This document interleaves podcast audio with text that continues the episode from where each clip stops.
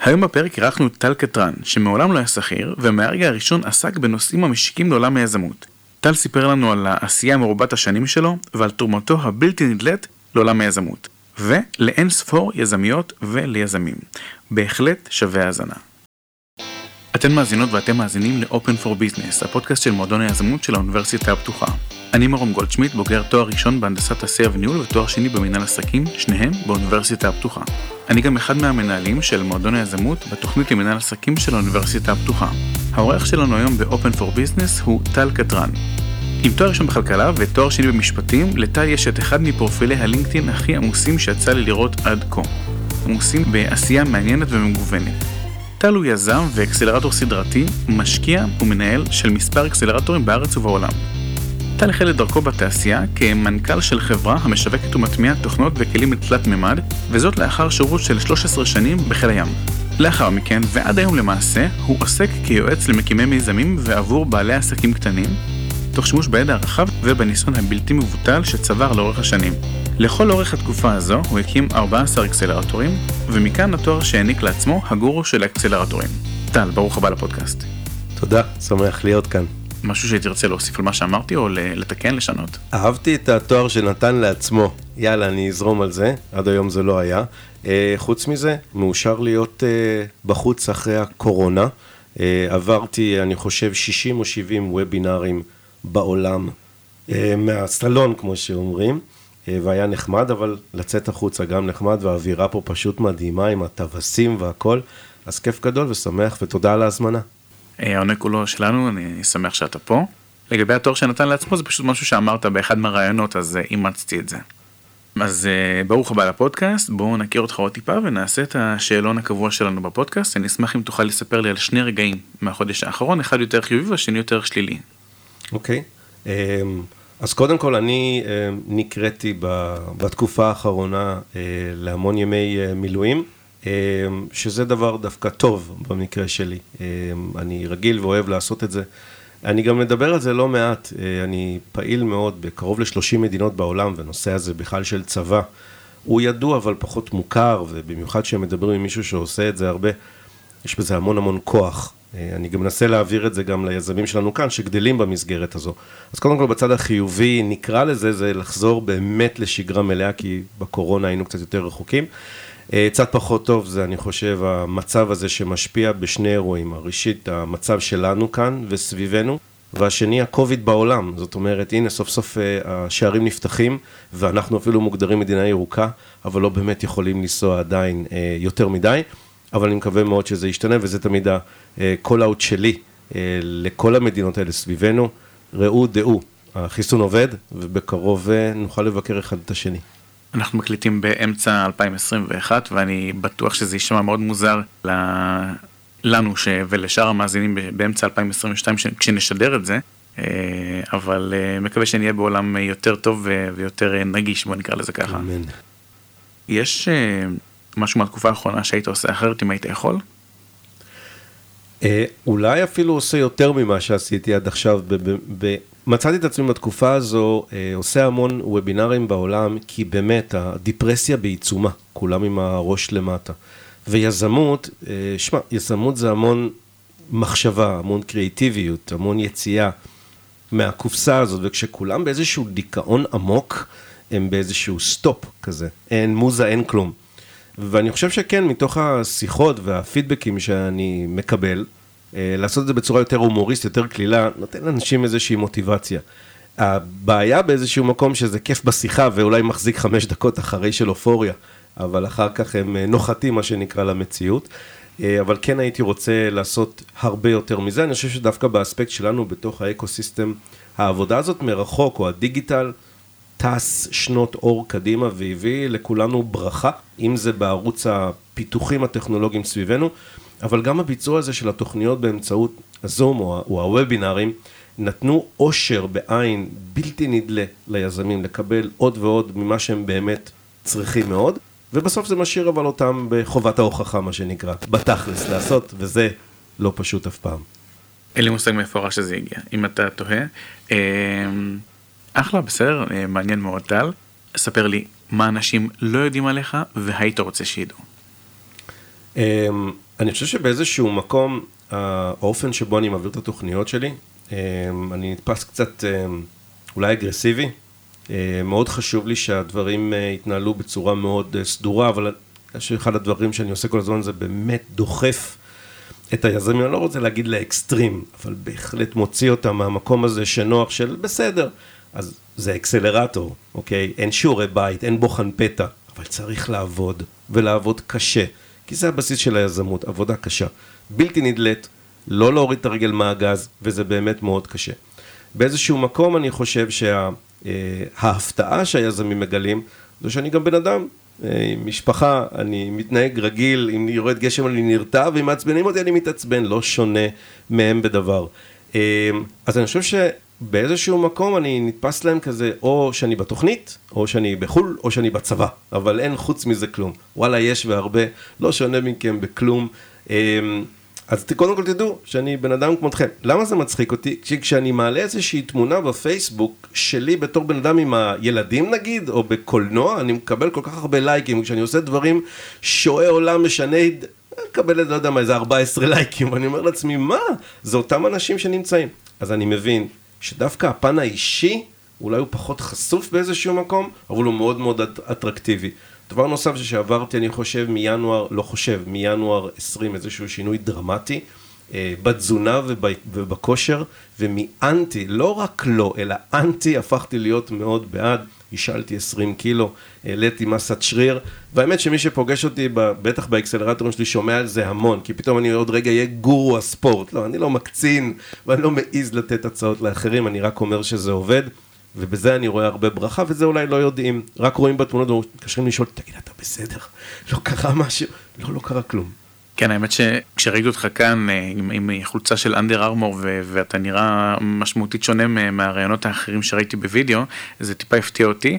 אבל uh, העדפתי לחשוב שיכול להיות שאני לא זוכר איך אתה נראה, מאשר שהשתנית כל כך בכל כך מעט זמן.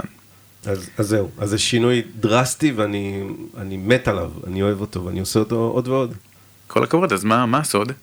Um, הסוד, באמת, באיזשהו מקום, זה פשוט שינוי ב mindset. קודם כל, הגעתי לגיל 50 או 51 אני היום, והתחלתי אבל בגיל 50. חזרתי מלחגוג את יום ההולדת שלי בניו יורק, ושבוע אחרי זה התחלתי את הדיאטה, וככה קראתי לדיאטה. מתישהו הבנתי שלהמשיך להגיד את המילה דיאטה, משאיר אותי באיזושהי חובת הוכחה להיות שם כל הזמן, וכל הזמן כולם אמרו לי, אה, להוריד זה לא נורא, לשמור נורא קשה. והחלטתי שאולי אני אסתכל על זה אחרת, ואולי אני אגיד ואשכנע את עצמי לפני הכל, כי זה מתחיל בנו תמיד. שפשוט שיניתי הרגלי תזונה. מה שעשיתי עד עכשיו, אני עושה אותו אחרת, אני לא מכנה אותו דיאטה, אני אומר בצורה באקסטרים, שיניתי הרגלים. וואלה, לא חשבתי על זה יותר מדי, אבל זה החזיק אותי בתלם. לא קיבלתי יותר מדי סיוע ולא שום דבר שאני יכול, אה, אה, מה שנקרא, משנה דרך. כן הייתה לי עזרה, אה, ירדן רזניק, אני חייב לומר, סטארטאפיסטית שהכרתי וואלה לפני שנים, ופתאום היא מתעסקת בתחום, והתחלתי למעשה את התהליך הזה אה, איתה, ואחר כך עוד כמה אנשים מסביב שככה עזרו ותרמו. אני חושב שהכי הרבה זה כשרואים את התוצאות, אתה לא, כבר לא צריך אף אחד. אבל באמת, כששואלים אותי, אני לא בדיאטה, אני שיניתי הרגלים, נכנסתי ספורט לחיים, נהנה מכל רגע, אני חושב שזה הבסיס. אז, אז אולי רק בטרמינולוגיה השתנה משהו שנתן את הפוש. כן, גם בהקשר של, ה... בוא נקרא לזה פרויקט של שינוי באורחות החיים, וגם בהקשר של מה שאמרת קודם, שאנשים לא יודעים עליך שאתה גם בן אדם כשאתה אה, ב- בכל הסביבה היזמית, בוא נקרא לזה ככה. בשניהם אפשר לומר ששום דבר טוב לא יצא מאזור נוחות. נכון, אני מאוד מסכים, ואני חושב שהסטארט-אפים חיים את זה ביום-יום, אבל לבד נורא נורא קשה. אני לא רוצה להגיד מפחיד וכל מיני סיפורים אחרים, פשוט קשה. כן. בסדר גמור. מאוד מאוד מעניין. בנושא אחר לגמרי, ספר לי כמה זמן לוקח לך להתארגן בבוקר. בחצי שנייה. אני חושב שאני קם מוכן. האמת שאני לא ישן הרבה. אני מאמין ששינה זה לחלשים. רגע. ולעייפים. כאן, אבל כאן אתה קלה. כי כשאתה עושה ספורט, אתה כל הזמן שומע שאתה חייב לישון לפחות שבע שעות, לאפשר לשריר לגדול. אז אני, כששואלים אותי, או שאני אומר לעצמי, רגע, עשיתי אימון נורא קשה, מה קורה עם השריר? אני אומר לעצמי, אה, לא ישנת מספיק. זה התירוץ לעצמי. לא יודע, אולי לא התאמנתי מספיק, אני חושב שכן. אה, חמש פעמים בשבוע חדר כושר, אני חושב שזה מכובד מאוד. אבל, אה, מצד שני, אני יש כל כך הרבה מה לעשות, ובאמת כל כך מעט זמן. ואני חושב שאחד הדברים שהכי הרבה שואלים אותי, תגיד, אנחנו מסתכלים בלינקדאין שלך, זה לא הגיוני. איך אפשר הכל? וזה עוד כשאני לא טס. כי באופן כללי, בשגרה שלי, רגע לפני הקורונה, אני, אני בכלל לא כאן, אני חי על מטוסים, מפעיל אקסלרטורים מטרמינלים של שדות תעופה, ועושה את זה בעולם כולו. אז כן, באיזשהו מקום, שוב, זו החלטה. ואני יודע שכשאני מדבר על זה הרבה, זה אפילו מעייף אותי קצת. אז במקום לחשוב, אני פשוט עושה. אני חושב שאחד הדברים זה כמה מהר התחברנו. אתה ואני, וכמה מהר קבענו את הדבר הזה. זה, אז אם תסתכל בלו"ז שלי עכשיו, אי אפשר להכניס שם סיכה, בסדר? אבל זה לא שינה. עם המילואים והכל זה לא זז. האמת שאם היו מילואים, על זה הייתי חייב להזיז. אבל המילואים קצת זזו, אז הכל בסדר. אני רק אומר שבסוף, זה באמת לא לדבר על, לא לחשוב על זה יותר מדי. לעשות ואז אולי לחשוב, שוב מתקשר המון לעולם הזה של היזמות. כשאתה יושב וכל האייצס גיבר, כולם מבינים וכולם אומרים, וואלה, אתה לא מוצא את עצמך. באיזשהו מקום אתה אומר, enough, הבנתי, מספיק, עכשיו הזמן שלי. קח החלטה ורוץ קדימה. אני אחזור חצי דקה אחורה לשאלה ששאלתי לגבי הזמן להתארגן בבוקר, ואני אגיד שלא ציפיתי למשהו אחר ממישהו שהיה 13 שנים בחיל הים. ועדיין עושה את המילואים, וכן. למה חיל הים דווקא? אה, לא, לא, בצבא. אה, בצבא, כן. בסדר. לא, אין קשר לחיל הים. אני אשאל כמה שאלות קצרות ואז ניגש לעניינים. חתול או כלב, כלב, גלידה וניל או שוקולד, וניל, קיץ או חורף, קיץ, מקום מושלם לחופשה בחו"ל, וואי. אני, אני, אני יכול להסתבך כאן, אני רוצה להסביר למה. אוקיי. כי אני יודע שזה בעברית, אז אולי המדינות האלה שאני עובד בהן לא ישמעו, אבל מאוד חשוב לי שידעו שאני מאוד אוהב להיות אצל כולם, כי זה כאילו, זה משהו שהוא ממש כבוד לאומי. אה, איפה עשיתי את הקיץ? אני אקח משהו באמצע, יוון כזה, נראה לי. בסדר. אני לא כל כך עובד שם, פשוט יותר נופש שם, אז, אז זה. אני בטוח שאף מדינה לא תיעלב אם תרצה או לא תרצה להיות בה. אבל אה, בסדר גמור, יוון זה אחלה מקום. ספר לי במשפט אחד, אחד, מי זה טל קטרן? אינספיריישנל ספיקר, בן אדם של המון תכלס, המון פרקטיקה, אוהב לדבר על מלא כמה שרק אפשר, אוהב מאוד לעשות ומחויב במאה אחוז למשפחה שלו ובמאה אחוז ליזמים שלו. וזה לא מתערבב. זה לא שהיזמים שלי הם משפחה שלי. הם מה שהם, אני מה שאני והמשפחה שלי איפה שהיא, אבל החיבור של הכל ביחד עם כל הכי ישראליות, עם הצבא ועם כל הברדק שקורה כאן, אה, נראה לי חיבור של הכל ביחד ובעיקר, אני חושב, עושה קשרים, מחבר אנשים עם אנשים. הרבה פעמים אומרים סטארט-אפ, ישר חושבים טכנולוגיה. רגע, יש בן אדם, אנשים לפני טכנולוגיה. זה סטארט-אפ. כי הם אלה שעושים, הם אלה שמשקיעים, הם אלה שמשתמשים. גם כאן, אני מחויב מלא ומאוד מאמין שזה מתחיל, אני לא אומר ונגמר, אבל מתחיל באנשים. תודה רבה טל.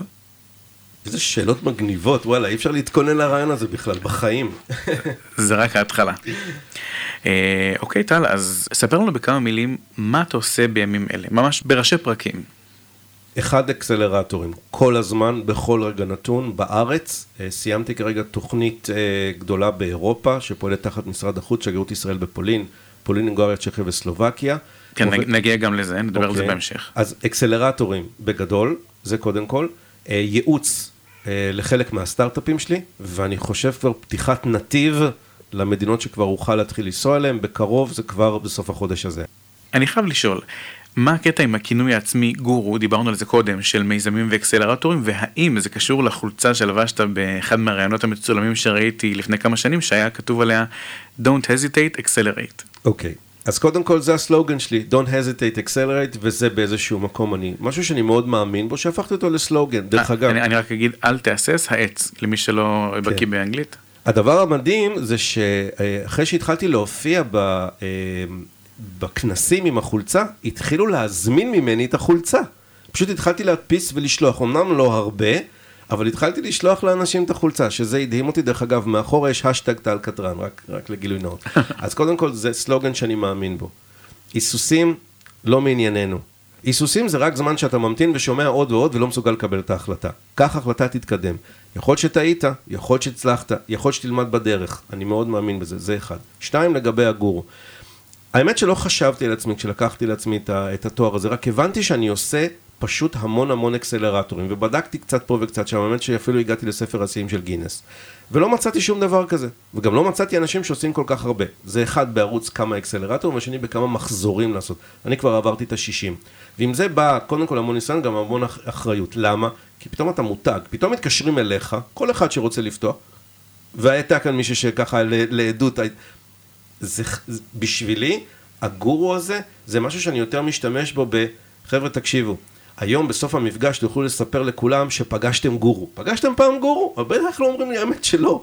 אז תגידו שעכשיו פגשתם גורו. עם גורו בא איזושהי אורה, איזושהי, לא יודע, איזשהו ריספקט כזה שדיברנו עם מישהו שהוא סופר מומחה, והאמת שזה עובד בשבילי. ואם תעשה היום גוגל, אני חושב ש... לא חושב, יודע, אני בעמוד הראשון, גורו האקסלרטורים, מספר אחת זה אני. אז זה כבר מוכח. אולי זה הזמן להודות לאשתך כאן בפודקאסט, כי היא זאת שסיפרה לך על אקסלרטורים מלכתחילה? אה, אז היא דחפה אותי לכיוון ה... אה, תשמע, אתה לא מבין כלום בהשקעות, אה, כדאי שתלמד איך משקיעים בסטארט-אפים, כי הכסף שאתה משחק איתו הוא לא רק שלך. וזה באיזשהו מקום משהו שדחף אותי להתחיל לשאול, אוקיי, אז איפה לומדים את זה? מה, יש בית ספר לאקסלרטור? יש בית ספר לסטארט-אפים? מדבר איתך על 2010, 2011, לא, לא היה. זאת אומרת, גם כשהאקסלרטור נפתח, הראשון ב-2012, בסדר? לא היה לפניו כלום. זאת אומרת, לא היה אפילו את מי לשאול. אז באיזשהו מקום, הלך תלמד איך עושים את זה, הביא את האקסלרטור לארץ, אותו עשיתי בפעם הראשונה עם מירב ארנוי, דמות ואושייה בפני עצמה, אה, וככה יצאתי לדרך. זה מדהים שהרבה מהדברים שהיום אנחנו לוקחים כמובנים מאליהם, ואותם ג'ן אה, Y או ג'ן Z ש, שרק נכנסים לעולם הזה מבחינתם, זה העולם וזאת המציאות, לא יודעים שרק לפני עשר שנים העולם היה נראה אחרת לגמרי. אוקיי, אז אה, למי מקהל המאזינים שפחות מכיר את אה, עולם המושגים שאנחנו מדברים עליו כאן, אולי נסביר בכמה מילים מה זה אקסלרטור או תוכנית האצה למיזמים. אוקיי, okay, אז אקסלרטור באמת, כמו שאמרת נכון, אה, מאיץ יזמות, ככה אנחנו מכנים את זה. הוא בא מהמילה accelerate, להאיץ, ergo מאיץ. תוכניות קצרות מועד יחסית, שנעות היום בין פרה-אקסלרטור של חודשיים ועד בוא נאמר חצי שנה. אה, אלה תוכניות שלמעשה נותנות ליזמים אה, מגוון מאוד גדול של כלים, כישורים. אה, בעולמות נקרא להם הרכים יותר, העסקי, הפיננסי, המשפטי, השיווקי וכולי. פחות מתעסקים, אם בכלל, בתחום הטכנולוגי. כלומר, אתה לא נכנס לאקסלרטור כדי ללמוד קוד, או כדי לפתח את המ... ללמוד איך לפתח את המוצר, אלא כן איך לפתח את הביזנס ואיך לפתח אותך כיזם, כאיש עסקים, כן? ולהאיץ את כל הדבר הזה קדימה, לעשות את זה בפרק זמן מאוד מאוד קצר, התוכניות האלה מול, מלוות על ידי מי שאנחנו קוראים מנטורים, אלה אנשי מקצוע או בוורטיקל הטכנולוגי, כלומר הם מכירים, או בוורטיקל העסקי בתחום הרלוונטי המדובר, הם למעשה מסייעים מהניסיון שלהם, ושוב, כל העניין להאיץ קדימה. מעולה. מה ההבדל בין אקסלרטור לבין האב אה, או חממה? אז אנחנו משתמשים במילה, בוא נקרא אה, חממה או אינקובטור. אינקובטור אצלנו בישראל הוא יותר קשור לחממות המדען, רשות החדשנות כפי שהיא מכונת היום. אלה אה, תוכניות קודם כל ארוכות הרבה, ארוכות הרבה יותר של שנתיים, עם מימון שניתן למיזמים כחלק מה, מהתוכנית. שונה שוב האקסלרטור גם בזמן וגם בנושא הכספי, מעטים האקסלרטורים שנותנים כסף פיזי, יותר נותנים שירותים בעניין הזה, אבל גם מאידך גם לא לוקחים equity, מה שכן כמובן לוקחים בחממות, כי כאן אה, ניתן כסף אמיתי למולו equity, וכמו שאמרנו, פרק זמן יותר ארוך. בדרך כלל יהיה איזשהו מרכז כזה, בדרך כלל עירוני, אוקיי? אה, או עם איזה שהם גופים עסקיים כאלה ואחרים שיש להם אינטרס לפתוח אותו, כדי להביא לעצמם מה שאנחנו קוראים deal flow, להביא לעצמם עוד ועוד פוטנציאל כדי להתקדם איתו הלאה קדימה. מעניין, יפה, תודה רבה. הצד העסקי או היזמי שלך מגיע, אולי אפשר לומר, בעיקר מהצד של אשתך, אבל לפני שהכרת אותה, היית לפחות על הנייר במנטליות של שכיר. כי אתה מגיע מבית של הורים שכירים, שעדיין שואלים אותך מה יהיה עם הפנסיה שלך. בנוסף לכל זה, היית גם הרבה מאוד שנים במסגרת צבאית, שלא בהכרח ידועה בזיקה שלה לחדשנות. אז זה די מדהים שנכנסת לכל העולם הזה בעוצמה כזו, אתה לא חושב? אני אגיד שכן, אבל באיזשהו מקום זה כבר כל כך מאחוריי, שאני לא, יכול, לא, לא, לא יודע אם אני אגיע עכשיו לסיבה בדיוק מדוע. נכון, גדלתי בבית של שכירים, אה, וכמו שאמרת נכון, אימא שלי לפחות לפני שבועיים, אני חושב, או שלושה, היה פעם אחרונה, ש... אבל מה קורה עם הפנסיה? אתה, אתה שם פנסיה בצד, לא משנה שפנסיה כבר, אני לא יודע כמה זה רלוונטי בימינו, אולי להטבת מס, אבל לא באמת בצד השני שלה. אה, איך הגעתי לזה? אני לא חושב שעצרתי באיזושהי נקודת זמן, אני יודע שהחיים, ואת זה צריכים לדעת, החיים של אה, יזמים, ככל שהם עצמאים כמובן, אה, ועצמאים בכלל, מאוד מאוד קשים. חוסר הוודאות וחוסר הביטחון אה, הכלכלי בוא נאמר, ומשם כל נגזרת שמשפיעה על הנפש ועל הגוף, הם ברורים ומתלווים אליהם. אבל, שוב, באיזשהו מקום, כל סטארט-אפיסט יגיד שהסיבה בעצם שהוא יצא לדרך והוא לא ממשיך לדחוף ניירות באיזשהו משרד זה כי הוא רצה להיות בוס לעצמו. רציתי לעשות לביתי, כן? אז כשלקחת שקל ממישהו, הפסקת לעשות לביתך רק, אלא גם לעשות לביתו ויחד איתו. אתה כבר לא מחליט לבד. יש כאן עוד מישהו ועוד שותף, קרא לו איך שרק תרצה. איזשהו תפר לא ברור, כי הרי כל סטארט-אפיסט שאתה מעיר אותו, מה אתה רוצה לעשות? לגייס. לגייס למה? לקבל בוס על הראש? הרי לא רצית. אני לא חשבתי על זה יותר מדי, זה באיזשהו מקום קצת קרה מעצמו, לעבור מלהיות שכיר במקום אחד, ללנהל חברה עם, עם בעלות שלי, בחלקה כמובן, ועדיין למשוך משכורת כשכיר, ועד הקטע של, אוקיי, enough. אני שילמתי את חובי לחברה. לא רוצה עובדים, לא רוצה מיסים, לא רוצה לשמוע. רוצה לעשות לבד לעצמי, להיות ב control. ולכן, עד היום, במשך כל השנים האלו, אין לי לא מזכירה, אין לי לא עזרה, אין לי לא סגן ולא כלום. מה שקונים זה אותי. המוצר, דרך אגב, שאני אחראי עליו, קוראים לו טל קטרן, מכיר את המוצר מאה אחוזים, נותן עליו אחריות. לא צריך להאשים אף אחד, לברוח משום דבר. ככה זה עובד בשבילי. עכשיו אתה מתרגם את זה בשפתים ואומר, היי, אתה עצמאי, איך זה קרה? אז ככה זה קרה. מעניין, אני רק אחזור אה, חצי צעד אחורה ואני אדבר על אה, להיות בוס לעצמך ולעשות לביתך כמו שאמרת קודם.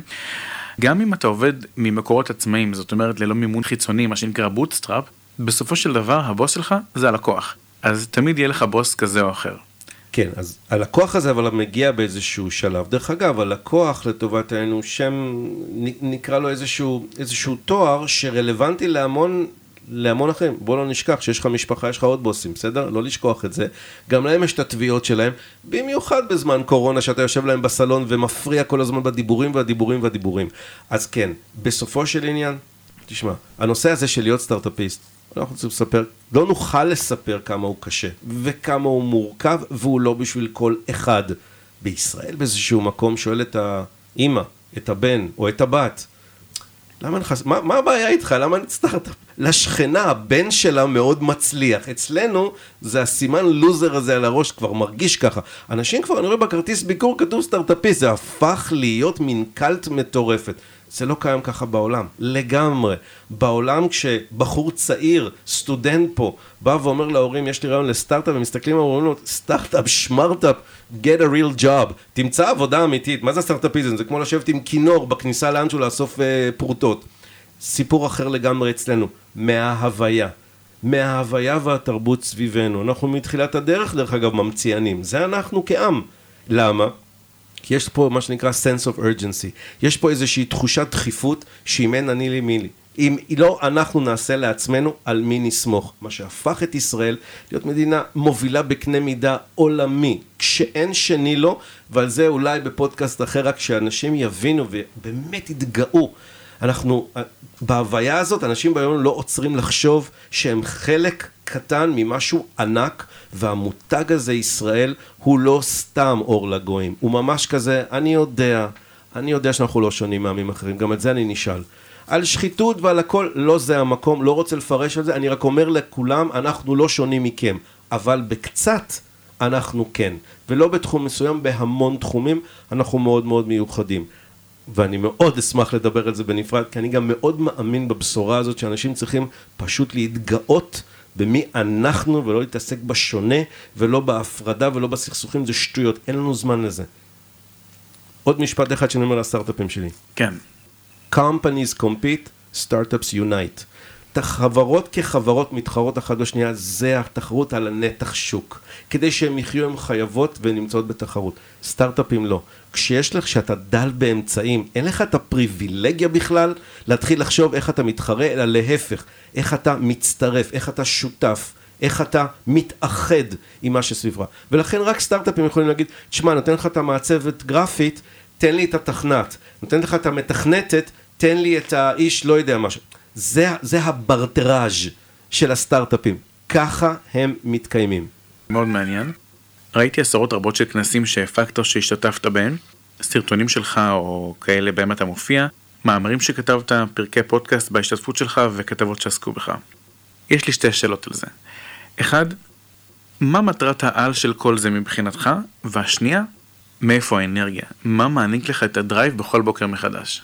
אוקיי, okay. אז קודם כל תודה על השאלה, כי אני חושב שזה מאוד חשוב, ודווקא, או לא דווקא, אני מאוד אשמח שאנשים אחרים ילמדו מזה. אמרת נכון, זה דורש המון המון אנרגיה, או בשפתנו המון התעסקות.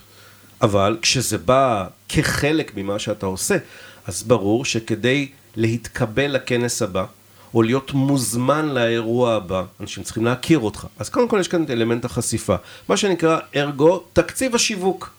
יש כאלה שמשתמשים פה לאחד ויש לאחר, נכון שיש לך עסק, והעסק שלך הוא טכנולוגיה, הוא סטארט-אפ, אז ברור שכל משאביך מושקעים בסטארט-אפ, ואז אתה כאתה פחות שם, שם את עצמך קדימה, אתה רוצה לדחוף את הטכנולוגיה, אז ברור שאתה תופס משנה תוקף, אבל כשהעסק שלך זה אתה, ו-it's all about you, ולכן קוראים לך. אז בוודאי ישנה חשיבות מאוד גדולה למישהו שבא ומחפש עליך, ראה כמו שאתה עשית ואומר בוא'נה, הבן אדם עשה את זה, את זה, את זה, את זה, הוא נמצא בכל מקום, אין בכלל מה לשאול אותו. דבר שאני צריך לזכור, ההתקשרות שלי היא מול מדינות בעולם, בסדר?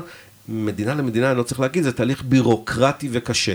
מצד שני, כשאותו נציג במדינה בודק ואומרים לו, תשמע, הוא כבר נמצא ב-20 מדינות לפניך, אין כל כך מה לשאול, זה הופך להיות קל. אני הבנתי שכדי לייצר את הקלות הזאת, את הכניסה המהירה, את העניין, אני חייב לתת את התוכן, אני חייב לפתוח אותו, לחשוף אותו, ופשוט, לא יודע מה, to cater, לתת את מה שהצד השני מצפה. והוא רוצה בסוף להתגאות, כי בסוף כשהוא שם אותך על הבאנר, הוא רוצה שכולם יבואו ויגידו, אה, הוא משתתף, אני חייב לשמוע אותו. אז קודם כל בערוץ הזה, למה יש כל כך הרבה? אני לא עושה את זה בעצמי, אני משלם לסוכנות שיווק דיגיטלית, רק שיובן, דרך אגב, מחו"ל בכלל, והם עושים את העבודה. גם את זה, יכול להגיד שלימדתי אותם לא מעט איך יוצאים מזה החוצה, וכמובן ממליץ בחום, לא, לא בגלל חסות. שתיים, האנרגיה. שמע, כשאתה נהנה ממה, אתה, ממה שאתה עושה, והולך לך, כמו שאומרים, ואתה לא נעצר בגלל הפעם האחת או התגובה שאתה לא מת עליה. דרך אגב, אני לוקח את כולם מאוד קשה, אני חייב להגיד. אני, קל לי להגיד את זה, אבל כשיש תגובה אחת לפעמים לא טובה, אני מתהפך. אבל אני אומר, בסוף, יש מחיר לחשיפה. אומרים שאין פוליטיקאי ש, שלא יצטער על רעיון שלא נתן. זאת אומרת, אם לא דיברת הרבה, לפעמים זה טוב. אני לא במקום הזה. אני במקום של לדלבר תכלס, וזו מילה, דרך אגב, תחשוב, איך אומרים תכלס באנגלית? אם תמצא, ת, תספר לי. אני חושב שפרפס אולי, לא? כי תכל'ס זה תכלית, בסופו של דבר. כן, אבל כדי שתביא את כל מה ש... תרגום ישיר אני לא יודע אם יש. אז זהו, אז אני חושב שמס... דרך אגב, תמצא עוד מילה לפרגן. תחפש את המילה הזאת לפרגן. שתי מילים שאני מדבר אותן בשפת היזמות המון, וכשאני מנסה להסביר לצד השני, אתם צריכים לפרגן, או תפרגן, או פרגן. המילה לא קיימת, חבר'ה בוא נדבר תכלס, כן. גם זה לא קיים. אגב, בהקשר אחר גם אין להתחדש, תתחדש, על תספורת למשל, אז אין. כן, או כמו שהלדלבר הזה נכנס לנו לשפה, פתאום אנחנו מדלברים משהו ואין לנו את זה בעברית. בקיצור, כן. באיזשהו מקום אתה מנסה להביא מהות. אני, שוב, במהות שלי, הוא, אני, אני, אני באמת מאמין בזה. לדלבר, זה לשתף, זה לדחוף קדימה, זה להאיץ, כל המילים האלה יחדיו ביחד. שמע, אני לא אני לא יכול להיות סנדלר יחף. אני לא יכול לספר את זה לכולם ובבית להתנהל אחרת. במיוחד שאני כל, בחשיפה כזאת גבוהה, בכל ערוצי התקשורת שאני רק יכול להיות בהם, אני ממליץ את זה לכולם, זה לא טוב לכולם, זה לא נכון בכל שלב. לפעמים הטכנולוגיה צריכה לבוא לפניך, לפעמים את צריך לחכות קצת. ושוב לזכור, צריך להבשיל לתוך הדבר הזה, לא כל אחד נולד איתו. תודה רבה על התשובות האלה.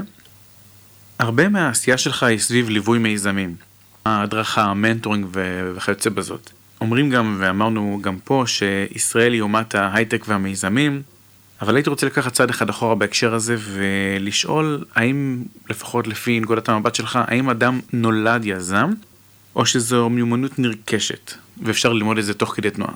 זו שאלה, אני חושב, וקראתי על זה לא מעט. זאת אומרת, זה משהו שבהחלט חוקרים בו הרבה מהמקום של בו כישרון מולד, או האם באמת ניתן uh, ללמוד את זה, דווקא בנושא הזה של, בכלל, זאת אומרת, של, של, של מקצוע. מה זה בסוף יזמות, נכון? בסוף זה צריך להגיע לאנשהו. אה, אני מאמין שאתה נולד עם זה, אבל אני גם מאמין שאתה, גם אם נולדת עם זה, חייב לחדד את זה ולהכשיר את עצמך בזה בכל דבר. עכשיו, איך אני יודע את זה? לא כי אני המצאתי. נראה לי שהוליווד המציא את זה לפניי. תראה שבכל סרט של גיבור על יהיה אשר יהיה, מהג'די ודרך סופרמן ועד, אה, לא יודע מה, מטריקס. ניאו במטריקס, בסדר? מה הם כולם עוברים? את הדרך שהם נולדים ממשהו, שהם לא בטוחים לגביו, הוא מנצנץ להם מדי פעם, אבל הם לא באמת אומרים וואלה אני חושב שניחנתי בדבר הזה, או לא מאמינים אפילו, כמו מה?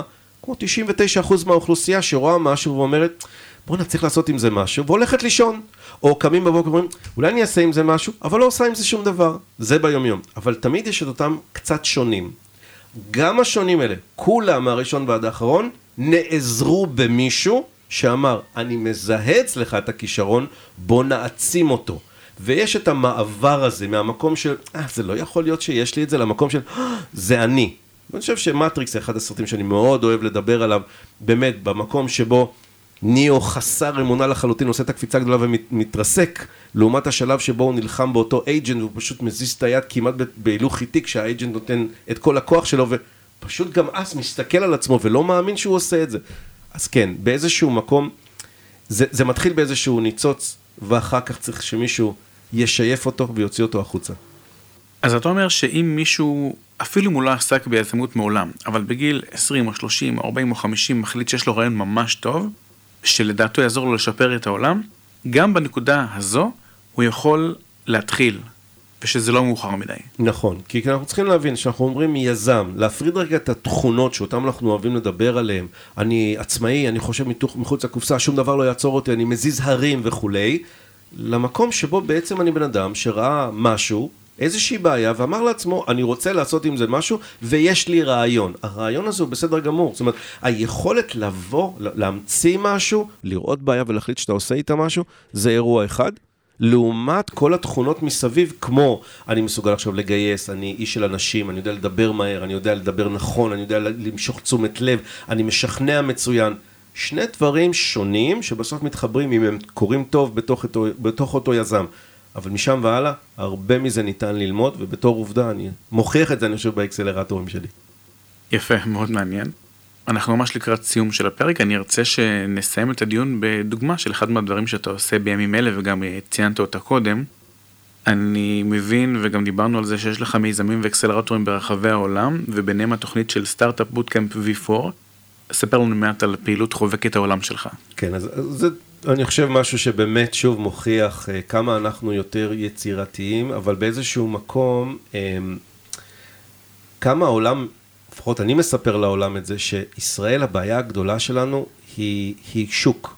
כסף פחות בעיה, בסדר? למצוא כסף אצלנו פחות בעיה, יותר קשה למצוא שוק. שליש מהעולם לא מדבר איתנו, עוד שליש עושה לנו חרם רק בגלל שאנחנו, לא יודע מה, קמים בבוקר. זה לא משאיר הרבה, ואני מסביר למדינות, כשאתם מושיטים יד לישראל ואומרים, אני רוצה לעבוד איתך, אתם תקבלו הרבה יותר מהטכנולוגיה. אתם תקבלו ידע וניסיון וחברות וכל מה שעד לא חלמתם אפילו תקבלו. אני חושב שהתוכנית הזאת של ה-V4 היא דוגמה קלאסית. קודם כל מי שהתחיל אותה, התחילה אותה, סליחה, זה טל בן ארי, שהיא אה, למעשה סגנית שגרירנו בפולין. זו הייתה הפנייה שאני קיבלתי ממנה. אה, שוב, הפעילות הזאת קורית תחת משרד החוץ, אבל מי שמוביל זה שגרירות פולין. והתחלתי בלהיות מנטור שלה באמצע שנה שעברה בשיא הקוביד, בסדר? אה, כשסיימנו את המחזור הראשון אמרנו יאללה, נעשה מחזור שני. ואז כבר הובלתי את המחזור השני. למעשה עשרה סטארט-אפים נבחרים מכל מדינה, כמו שאמרנו, פולין, הונגריה, צ'כיה וסלובקיה, והם עוברים איזושהי תוכנית של קצרה יחסית, חודשיים, חודשיים וקצת, שמסתיימת באיזשהו אירוע סיום יפה, כמו שאנחנו עושים כאן בישראל. המטרה, קודם כל שהם יכירו אותנו, אבל יותר מזה שהם גם יבואו לכאן, שיתקרבו אלינו. מצד שני, לנו, גם לחשוף וגם להתקרב אליהם, לכן אנחנו אומרים זה נעשה ברמה של G2G, אבל אחר כך הבוגרים שם ממשיכים בתוכניות שקורות שם באזור. השליחות היא אחת, תכירו את ישראל, אבל תכירו את האנשים של ישראל. יש פה פאנל פנומנלי של המומחים הגדולים ביותר שלנו מתוך האקוסיסטם, החברים הטובים שלי, שנמצאים ומרצים שם, נותנים מזמנם, כל אחד קליבר, היא והוא קליבר בפני עצמו, אה, והתוכנית הזאת בינתיים מצליחה והיא תיפתח שוב כנראה בספטמבר השנה. יפה מאוד, מעורר השראה, אני רק אה, אגיד במילה ש-G2G זה government to government, אה, מדינה למדינה או ממשלה לממשלה. אחלה, טל קטרן, אני לא יודע אפילו איך, איך להתחיל לסכם את הפרק, היה מאוד מאוד מעניין ומעשיר ומעורר השראה. תודה רבה לך. שמח, תודה שוב על ההזמנה, מחכה לפעם הבאה שלי, היה מקסים ותודה רבה לך. תודה רבה. ספרו לנו מה חשבתם על הפרק. יש שאלות היכרות עם המוראיינים שהייתם מוסיפים, מורידים, משנים, משהו שהייתם רוצים לשאול את טל? ספרו לנו בקבוצת הפייסבוק שלנו. מועדון היזמות של האוניברסיטה הפתוחה, הקבוצה. לינק לקבוצה נמצא בתיאור הפרק. אתם האזנתם לפרק נוסף של Open for Business, הפרק הוקלט באולפני האוניברסיטה הפתוחה בכפר הירוק. על הסאונד, אורית גני. תודה ונשתמע בפרק הבא.